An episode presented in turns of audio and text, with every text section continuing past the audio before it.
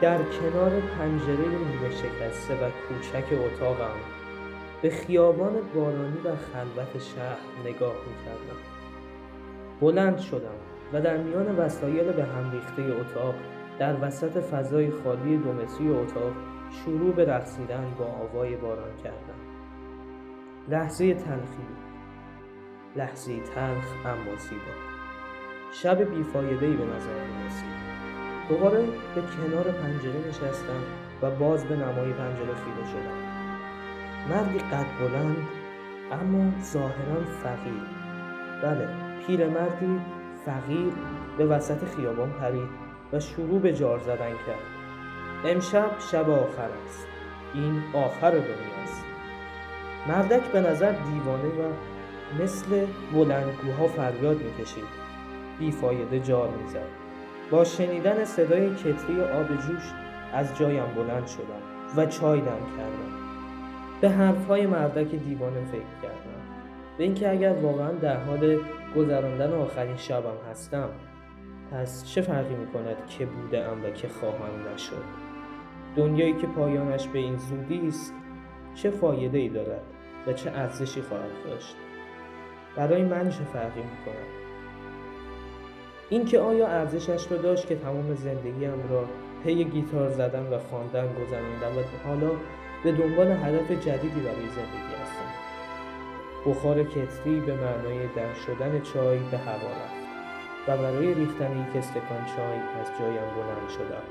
لیوان را برداشتم و شروع به نوشیدن کردم.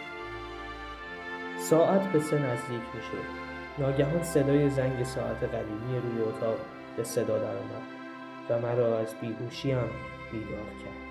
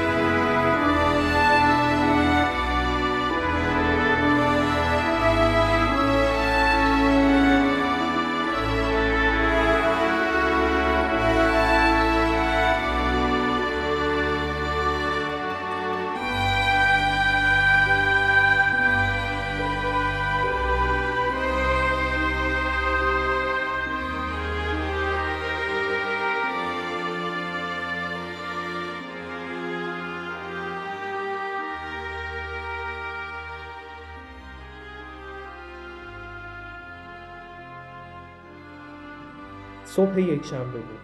ساعت نه صبح بود و از دیشب تنها دیشب را به یاد داشتم. انگار خواب دیده بودم. یا نمی‌دونم. از روی تخت بلند شدم و به سمت همان پنجره رفتم. همان پنجره دیشب. خیابان خلوت در خوابم شلوغ و پر رفت آمد بود. نمی‌دانستم چرا همه با چنین صدای بلندی با هم گفتگو می‌کنند. صداها در پیچ پیشی خود باعث گرگیجه من شده بودند. صداها طولانی و بلند مدت بودند. به صداها دقت کردم می‌گفتند ای بابا موبایلم رو جا گذاشتم. اون اون ابله مطمئنا یک کاسه زیر کاسش هست. روز پدرم درد سرای خودش رو داره بگو پولم نداریم بخریم واسش کاری امروز هم شانس نیاوردی لعنتی. انگار خیالاتی شده باشم یاد حرفهای پیرمرد افتادم. انگار در آخر زمان مردم افکارشان را با صدای بلندتری بیان می‌کردن. از پنجره و نمایش فاصله گرفتم و صدا قطع شد. ناگهان صدای در پایان قسمت اول.